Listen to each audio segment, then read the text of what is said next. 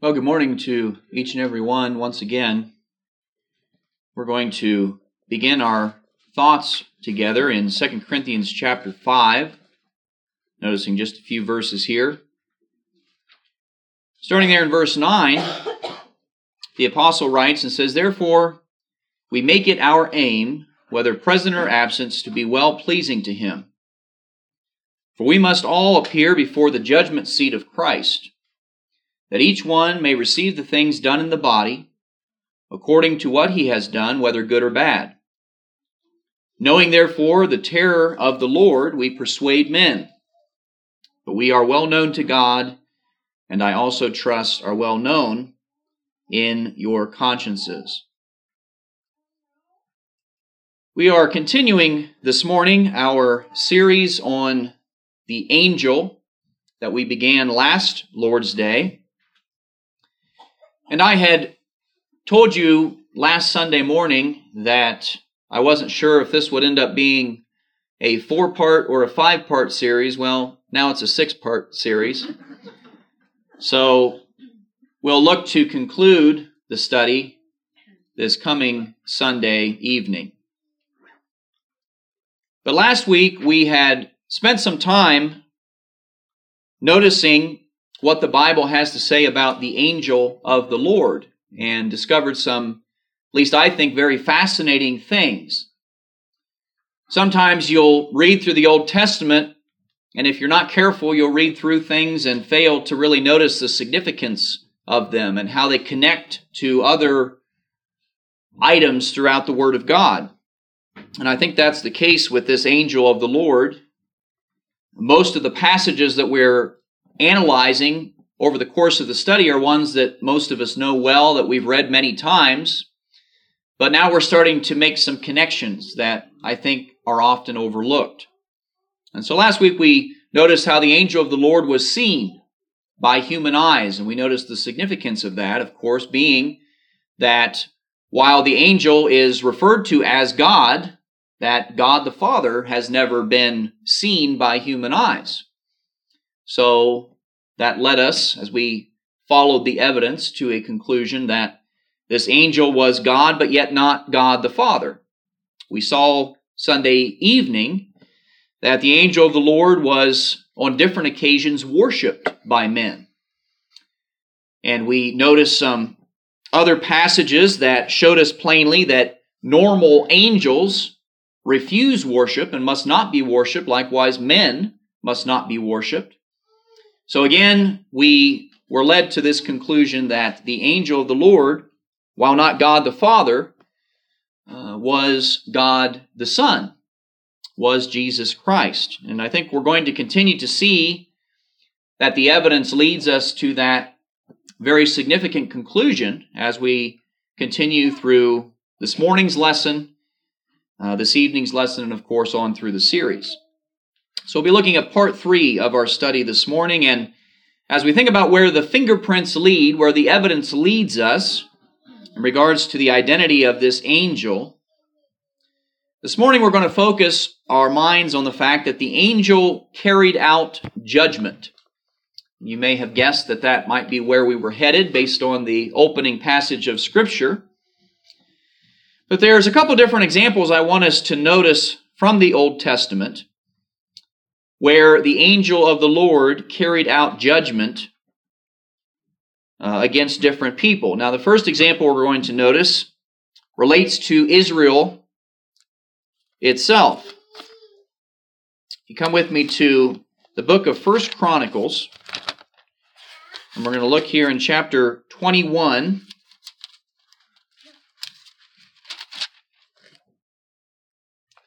Notice a couple different sections of the chapter. We're going to start by noticing verses 14 through 18, and then we're going to jump down to verses 26 uh, through the end of the chapter. Now, in the overall context of this chapter, David was king at the time over Israel, and he had decided that he was going to number, he was going to have a census. Uh, the problem was that God had told him not to do that, so he went ahead and did it anyway and that causes some some problems. So, picking up in verse 14 of the text there, it says, The Lord sent a plague upon Israel, and 70,000 men of Israel fell. And God sent an angel to Jerusalem to destroy it. And as he was destroying, the Lord looked and relented of the disaster, and said to the angel who was destroying, It is enough. Now restrain your hand. And the angel of the Lord stood by the threshing floor of Ornan the Jebusite. And David lifted his eyes and saw the angel of the Lord standing between earth and heaven, having in his hand a drawn sword stretched out over Jerusalem. So David and the elders, clothed in sackcloth, fell on their faces, and David said to God, Was it not I who commanded the people to be numbered? I am the one who has sinned and done evil indeed. But these sheep, what have they done? Let your hand, I pray, O Lord my God, be against me and my father's house, but not against your people, that they should be plagued. Therefore the angel of the Lord commanded Gad to say to David that David should go and erect an altar to the Lord on the threshing floor of Ornan the Jebusite. So we see here the angel carrying out this judgment of God against the people. We also see him giving commands to Gad to relay to the king. Now we jump down a bit to verse 26 there. And we see that David, of course, complied with this instruction that he was given. It says, David built there an altar to the Lord and offered burnt offerings and peace offerings, and he called on the Lord. And he answered him from heaven by fire on the altar of burnt offering. Now, if you recall, uh, that's kind of reminiscent in a way of some of the things we'd studied last week, especially where we were studying Sunday evening back in Judges chapter 6 with Gideon. Remember, he had prepared this offering for the angel, and the angel answered by consuming it with this fire. So, verse 27 says, The Lord commanded the angel, and he returned his sword to its sheath. And at that time, when David saw that the Lord had answered him on the threshing floor of Ornan the Jebusite, he sacrificed there for the tabernacle of the Lord and the altar of the burnt offering which Moses had made in the wilderness, or at that time at the high place in Gibeon. But David could not go before it to inquire of God, for he was afraid of the sword of the angel of the Lord. So, an interesting account that we have there. Now, Another that I'd like us to consider is in Second Chronicles. We're going to we're going to jump to Second Chronicles chapter 32. Now we're going to read a good portion of this story because just even in and of itself, I think there's a lot of, of good to be learned uh, in studying it. So we're going to read starting in verse 1 all the way down to verse 23, and then we're going to jump over to 2 Kings 19 and verse 35 and notice a significant detail concerning this event. So starting there in verse 1, 2 Chronicles 32. It says, After these deeds of faithfulness, Sennacherib, king of Assyria, came and entered Judah. He encamped against the fortified cities, thinking to win them over to himself. And when Hezekiah saw that Sennacherib had come, and that his purpose was to make war against Jerusalem, he consulted with his leaders and commanders to stop the water from the springs which were outside the city, and they helped him. Thus many people gathered together who stopped all the springs and the brook that ran through the land, saying, Why should the kings of Assyria come and find much water? And he strengthened himself and built up the wall that was broken raised it up to the towers, and built another wall outside, and he repaired the Millo in the city of David, and made weapons and shields in abundance. Then he set military captains over the people, gathered them together to give uh, to him, rather, in the open square of the city gate, and gave them encouragement, saying, Be strong and courageous, do not be afraid nor dismayed before the king of Assyria, nor before all the multitude that is with him, for there are more with us than with him. With him is an arm of flesh, but with us is the Lord our God, to help us and to fight our battles. And the people were strengthened by the words of Hezekiah, king of Judah. So verse 9 says, After this, Sennacherib, king of Assyria, sent his servants to Jerusalem. Uh, but it says that he and all the forces with him had laid siege uh, at that time against Lachish. So he sends his servants to Hezekiah and to all Judah who were in Jerusalem, and this is what they said. Thus says Sennacherib, king of Assyria, In what do you trust? That you remain under siege in Jerusalem? Does not Hezekiah persuade you to give yourselves over to die by famine and by thirst, saying, The Lord our God will deliver us from the hand of the king of Assyria? Has not the same Hezekiah taken away his high places and his altars and commanded Judah and Jerusalem, saying, You shall worship before one altar and burn incense on it? Do you not know that I and my fathers have done to all the peoples, or what I and my fathers have done to all the peoples of these other lands? Were the gods of the nations of those lands in any way able to deliver their lands out of my hand? Who was there among all the gods of those nations that my fathers utterly destroyed that could deliver his people from my hand? That your God should be able to deliver you from my hand. Now therefore, do not let Hezekiah deceive you or persuade you like this. Do not believe him. For no God or any nation or kingdom was able to deliver his people from my hand or the hand of my fathers. How much less will your God deliver you from mine? You can see the arrogance of this Assyrian king. Furthermore, verse 16, his servant spoke against the Lord God and against his servant Hezekiah. He also wrote letters to revile the Lord God of Israel and to speak against him, saying, As the gods of the nations of other lands have not delivered their people from my hand, so the God of Hezekiah will not deliver his people from mine. And they called out with a loud voice in Hebrew to all the people of Jerusalem who were on the wall to frighten them, to trouble them, that they might take the city. And they spoke against the God of Jerusalem, as against the gods of the people of the earth, the work of men's hands. So the Assyrians are pretty confident in themselves. They're thinking back on all these other conquests that they had gone on and all the other peoples that they'd conquered. And the king here, of course, as he's speaking to the Israelites, he's saying, well, look, all these other nations had gods, quote unquote that they trusted in, that they had confidence in, and you see what happened to them. So basically, he's trying to get in their heads. He's saying, look, don't let your king deceive you into thinking that your God is actually something because, you know, you can see the evidence, in other words, in, uh, in the mind of this Assyrian. So, what happens? Verse 20 it says, Because of this, King Hezekiah and the prophet Isaiah, the son of Amoz, prayed and cried out to heaven. And it says, The Lord sent an angel who cut down every mighty man of valor, every leader, every captain in the camp of the king of Assyria. And so he returned shamefaced to his own land. And when he had gone into the temple of his God, some of his own offspring struck him down with the sword there.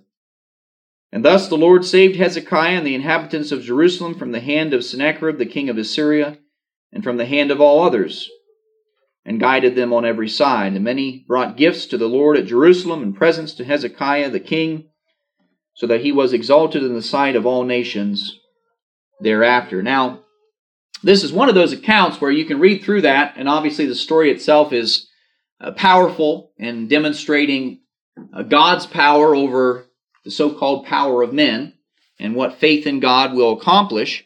But you can read down through that, and it just kind of almost sounds like it's just some random angel that God said, hey, you go down there and do this, right? Uh, but I want us to notice what is written in 2 Kings chapter 19, and this is concerning the very same events. 2 Kings chapter 19, and notice there in verse uh, 35. And we're given a little bit more detail here as to which angel or who exactly this was. Notice it says, It came to pass on a certain night that the angel of the Lord went out and killed in the camp of the Assyrians 185,000. And when people arose early in the morning, there were the corpses all dead. So we see here that this was not just any angel, but this was indeed the angel of the Lord who was sent out to carry out judgment against the enemies of God's people. Now, again, why is any of that significant? Why do we care, right? Well, as we have seen the evidence and the conclusions that were pointed to in our previous lessons, I think we begin to see the same thing as we begin to consider how Christ, as we alluded to in our opening passage there in 2 Corinthians 5, that Christ will come in judgment and carry out that judgment. And there's countless passages that we might consider to make that point, but I first want us to think about a different coming of the Lord that occurred in AD 70 that Jesus predicted uh, while he was here on the earth. And that was the judgment against Jerusalem itself uh, that took place at the hands of the Roman Empire, the destruction of Jerusalem. And that event is very significant in history. If you read secular accounts that historians have written of the things that went on in connection with all those, those days where Jerusalem was under siege and ultimately destroyed, how terrible the situation was. Uh, it really highlights just how significant this judgment was uh, against the Jewish nation. And that judgment, of course, was in response to their uh, majority, we might say, rejection of the Messiah, which was Christ. So, to illustrate this, I want us to spend some time in the book of Matthew 24. And that's that book that we like to avoid, right? Well, that's so confusing. How do we make sense of this chapter? Well, I think that uh, we'll be able to do just fine here as we consider these things together. One of the keys to understanding this 24th chapter of Matthew is that there's different events that are under consideration. The first, as we're going to note, is concerning this judgment of Christ in AD 70, but then there's also some talk that Jesus uh, gives in, re- in regards to the final day of judgment that is yet to come. So we're going to start here in verse 1 of Matthew 24 and just read down through the chapter until we get to verse 35. And then we'll kind of switch over and talk about another aspect of Christ's judgment uh, as it relates to the end of time. So, verse 1 there says, Jesus went out and departed from the temple, and his disciples came up to show him the buildings of the temple. And he said to them, Do you not see all these things? Assuredly, I say, not one stone shall be left here upon another that shall not be thrown down. So he's talking about this very physical destruction of what they're observing, which is, of course, the temple and the city thereof. Now, as he sat on the mountain of, pardon me, getting all tongue tied here. As he sat on the Mount of Olives, verse 3, the disciples came to him privately and they said, Tell us, when will these things be? And what will be the sign of your coming and of the end of the age? So there's several parts to that question, and that, of course, again, becomes significant as we try and understand what Jesus goes on to describe. So first he's going to talk about the immediate application or the signs that will be connected with this every stone being thrown down in regards to the temple and the city of Jerusalem. So he answered and said to them in verse 4 Take heed that no one deceives you, for many will come in my name, saying, I am the Christ, and they will deceive many. And you will hear of wars and rumors of wars. See that you are not troubled, for all these things must come to pass, but the end is not yet. For nation will rise against nation, and kingdom against kingdom.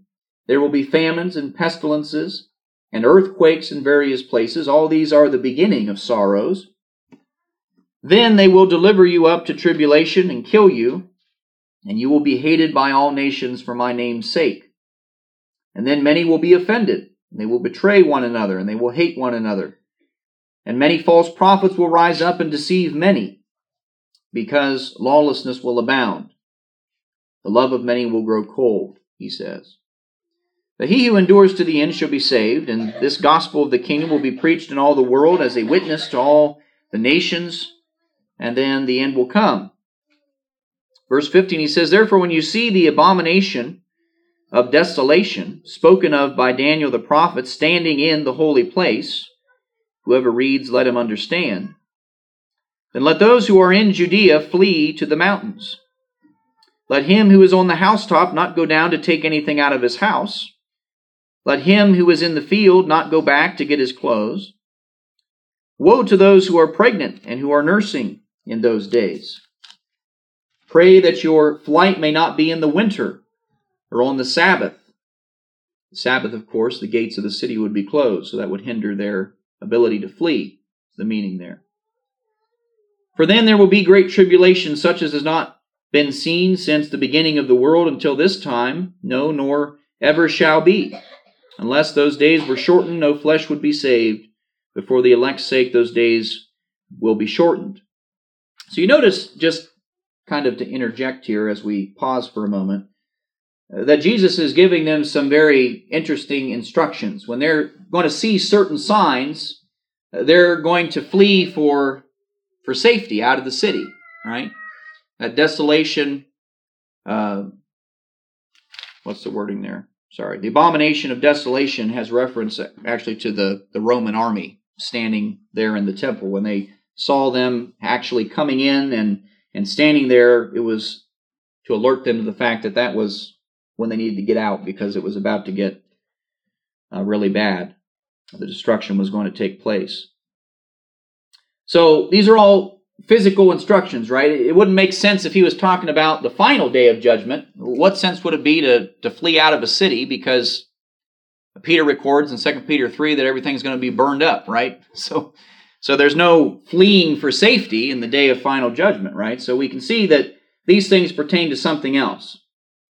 And we can, through history and uh, the accounting of, of men and the things that took place, we can make those connections.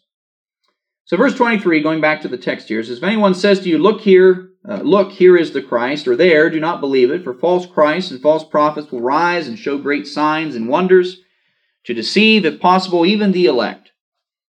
I have told you beforehand. Therefore, if they say, Look, he's in the desert, do not go out, or look, he's in the inner rooms, do not believe it. For as the lightning comes from the east and flashes to the west, so also will be the coming of the Son of Man.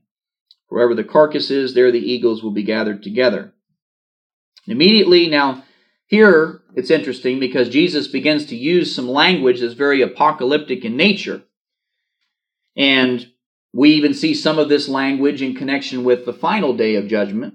But the interesting thing about it is if you go back and look at different judgments of God against different nations and peoples down through the course of history, uh, that this same apocalyptic language is likewise used. So it doesn't necessarily mean that this is the end of time. It just means that this is a, a great judgment of God that is happening. So, verse 29 immediately after the tribulation of those days, the sun will be darkened, the moon will not give its light, the stars will fall from heaven, the powers of the heavens will be shaken. The sign of the Son of Man will appear in heaven, and all the tribes of the earth will mourn, and they will see the Son of Man coming in the clouds of heaven with power and great glory. And he will send his angels with a great sound of a trumpet, and they will gather together his elect from the four winds, from one end of heaven to the other. Now, verse 32 Learn this parable from the fig tree. When its branch has already become tender and puts forth leaves, you know that summer is near.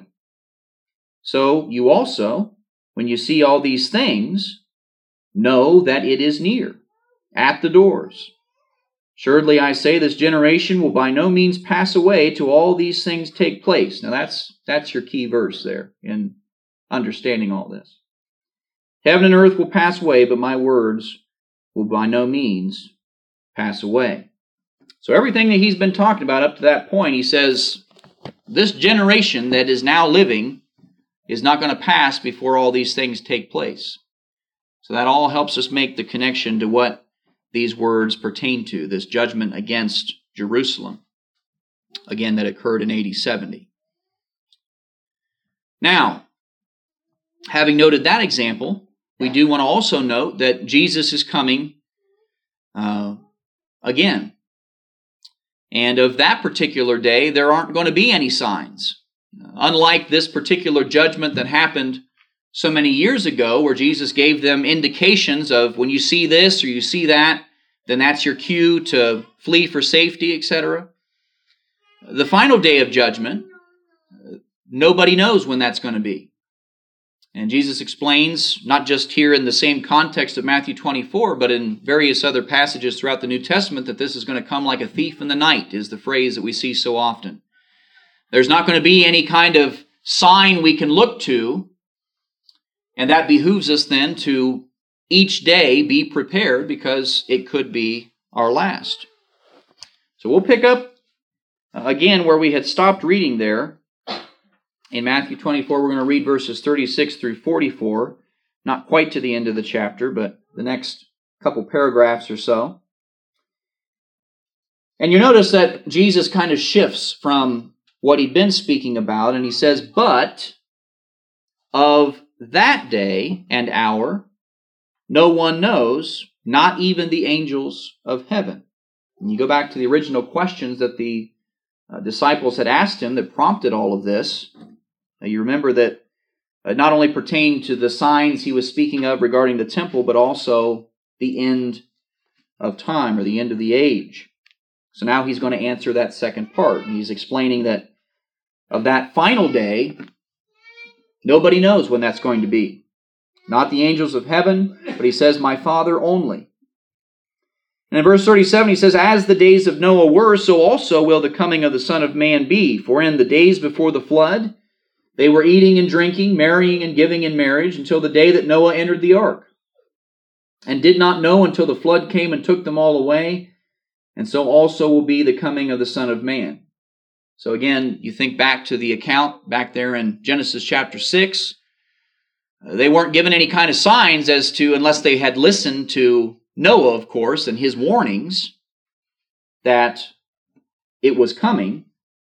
But when it happened, it, it, it, happened, and nobody could have looked to the sky and said, "Oh, you know, the clouds are doing this thing over here, so it's about to start." You know, there was no no outward sign,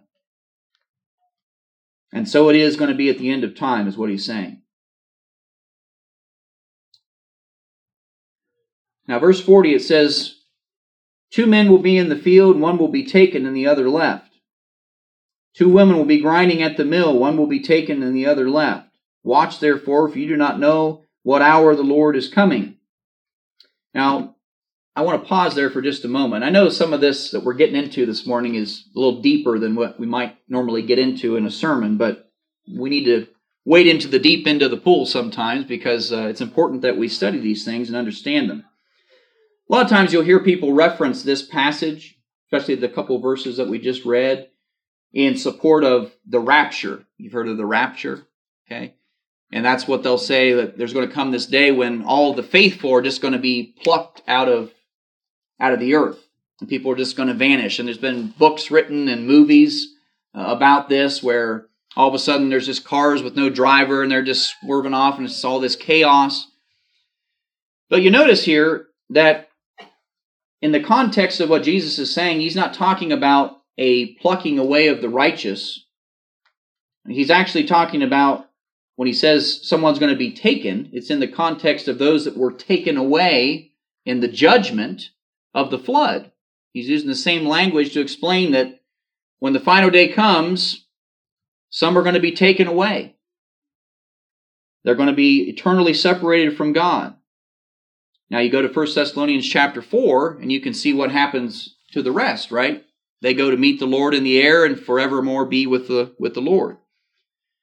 So a lot of this requires a lot a lot of other study into other things. So for the sake of time, we're not going to dive down all these different paths, but I do want to refer to them just so we can have a better understanding of what we're reading here. So again, bottom line, verse 42 Watch therefore, for you do not know what hour the Lord is coming. But know this, that if the master of the house had known what hour the thief would come, he would have watched and not allowed his house to be broken into. Therefore, you also be ready, for the Son of Man is coming at an hour you do not expect. Now, a couple other passages that I, I want to refer to that have to do with the final day of judgment. The first that we'll look at is in Second Thessalonians, the first chapter. And we're going to start in verse 3 just to get the context of Paul's words here. So 2 Thessalonians 1 and verse 3, he says, We are bound to thank God always for you, brethren, as is fitting, because your faith grows exceedingly, and the love of every one of you abounds towards each other, so that we ourselves boast of you among the churches of God for your patience and faith in all your persecutions and tribulations that you are enduring, which is manifest evidence of the righteous judgment of God, that you may be counted worthy of the kingdom of God, for which you also suffer. Since it is a righteous thing with God to repay with tribulation those who trouble you, and to give you who are troubled rest with us when the Lord Jesus is revealed from heaven with his mighty angels in flaming fire, taking vengeance on those who do not know God and on those who do not obey the gospel of our Lord Jesus Christ. These shall be punished with everlasting destruction from the presence of the Lord. See how that ties in with what we were referring to a minute ago? From the presence of the Lord, from the glory of his power, when he comes in that day to be glorified in his saints, to be admired among all those who believe, because our testimony among you was believed. So again, here we see this picture of Christ. He's going to come and carry out judgment against those that do not know God and those that do not obey the gospel of God. And what else is going to happen on that final day? Jesus talks about some interesting things back in the Gospel of John, chapter 5. John chapter 5, notice with me, starting there in verse 24. He says, Most assuredly I say to you, he who hears my word and believes in him who sent me has everlasting life, shall not come into judgment, but has passed from death into life. Most assuredly I say, the hour is coming and now is when the dead will hear the voice of the Son of God, and those who hear will live. Now he's talking here spiritually. In other words, when we sin, when we're in sin, we're dead. Right? We're separated from God. Isaiah 59 verses 1 and 2 is one place that explains that. And so he's saying those that are dead in their sins are going to hear the voice of the Son of God, and it's implied that they'll respond to the instruction that he will teach, and they will find spiritual life in Christ. For as the Father has life in himself, he goes on, so he has granted the, uh, the Son to have life in himself and has given him authority to execute judgment also because he is the Son of Man.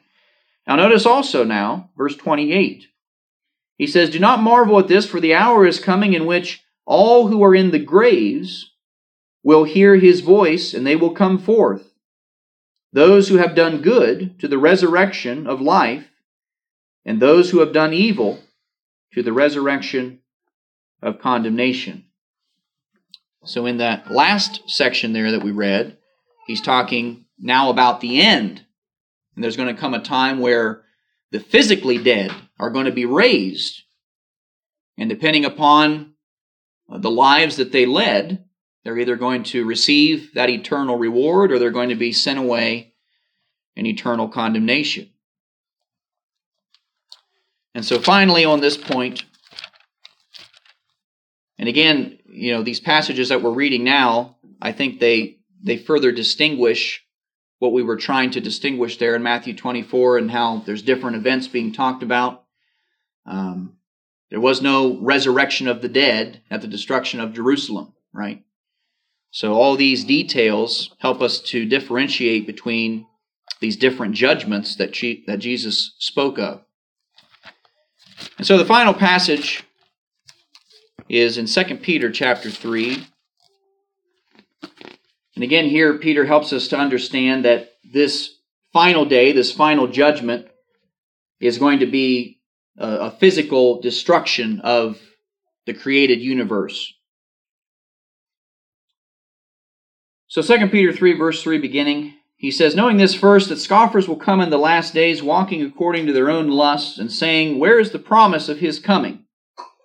For since the fathers fell asleep, all things continue as they were from the beginning of creation. For this, verse 5, they willfully forget that by the word of God the heavens were of old, and the earth standing out of water and in the water, by which the world that then existed perished, being flooded with water. He's talking about the, the flood of Noah's day and that great judgment.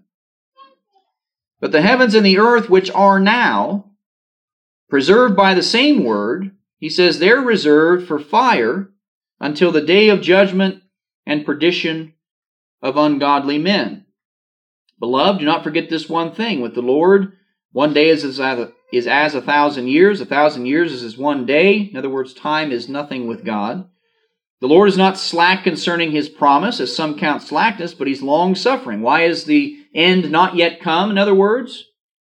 Well, because, as he says here, God is long suffering toward us, not willing that any should perish, but that all should come to repentance. And so we see here as Peter writes these things, he makes very evident that this final destruction, this final judgment, is physical, as was the physical flood of Noah's day. They correlate to one another. And so we're not to interpret this as some kind of spiritual or unseen judgment of fire as though he's speaking symbolically, but no, he's speaking very literally. And that is further explained as you continue to read down through the rest of that chapter. So, the significance of all these things, we put it all together, is that we see Jesus has had a hand uh, from the very beginning and will have a, a hand very significantly at the very end in bringing about the judgments of God. In the Old Testament, he came in the form of this angel of the Lord, and of course, comes as, as we know him from the New Testament as the Son of God, uh, has come in judgment uh, already in the course of history since he has ascended back to the Father and will come visibly and literally at the very end of time to separate the sheep from the goats, to borrow the language of Matthew 25, and to enact that final judgment, giving the faithful eternal life and the unfaithful eternal separation from God. I appreciate your patience and your uh, attention this morning. Again, like I said, uh, in some of these things, we get kind of deep into some topics and some ideas that we don't often delve into, especially in, in a Sunday morning sermon. But uh, again, I think that when we study these things out and we understand them, uh, that the significance is is manifest, and it's it's important that we recognize these things. And it's a, a wonderful truth as we begin to piece together uh, the identity of this angel of the Lord, and we can see Christ's hand in all things from the beginning up until the end. We're going to conclude this morning with 1 Corinthians 15 and verse 22, beginning there, again speaking of what is going to occur in the end. Paul says, As in Adam all die, even so in Christ all shall be made alive. But each one in his own order. Christ the first fruits. Christ was the first to be resurrected from the dead unto life eternal. Afterward, those who are Christ's, or who are in Christ, we might say, at his coming. Then comes the end. When Jesus returns, that's going to be the end. When he delivers the kingdom, what's the kingdom? Colossians 1:13, it's the church, right? He's going to deliver the church back to the Father. When he puts an end to all rule, to all authority, to all power, for he must reign until he has put all enemies under his feet. The last enemy that will be destroyed is death. For he has put all things under his feet. But when he says all things are put under him, it is evident that he who put all things under him is accepted. In other words, Jesus is not above God the Father. God the Father still is above all. And when all things are made subject to him, then the Son himself will also be subject to him, who put all things under him. And what is the ultimate purpose of it all? That God may be all in all, that all glory might go back to the Father. It's a beautiful picture when you see it from beginning to end and you understand the plan of salvation and all that God has done down through the course of history, injecting Himself in different ways to bring about our ability to be saved from our sins, to have hope of life eternal through the Son and His sacrifice. And this morning, if there's anybody here who has not yet taken advantage of that free offering, of salvation by confessing Christ, repenting of your sins, being baptized into Christ for the forgiveness of your sins, Acts 2:38, then why not take advantage of this opportunity you now have? We're about to stand and sing the song that our brothers selected as a means of invitation. If there's anyone here who needs to come and be saved, we stand ready to assist you in that. If you need prayers at this time, uh, we likewise would be ready to assist you in those things as well. So, whoever has a need, please come up to the front now while we stand and while we sing.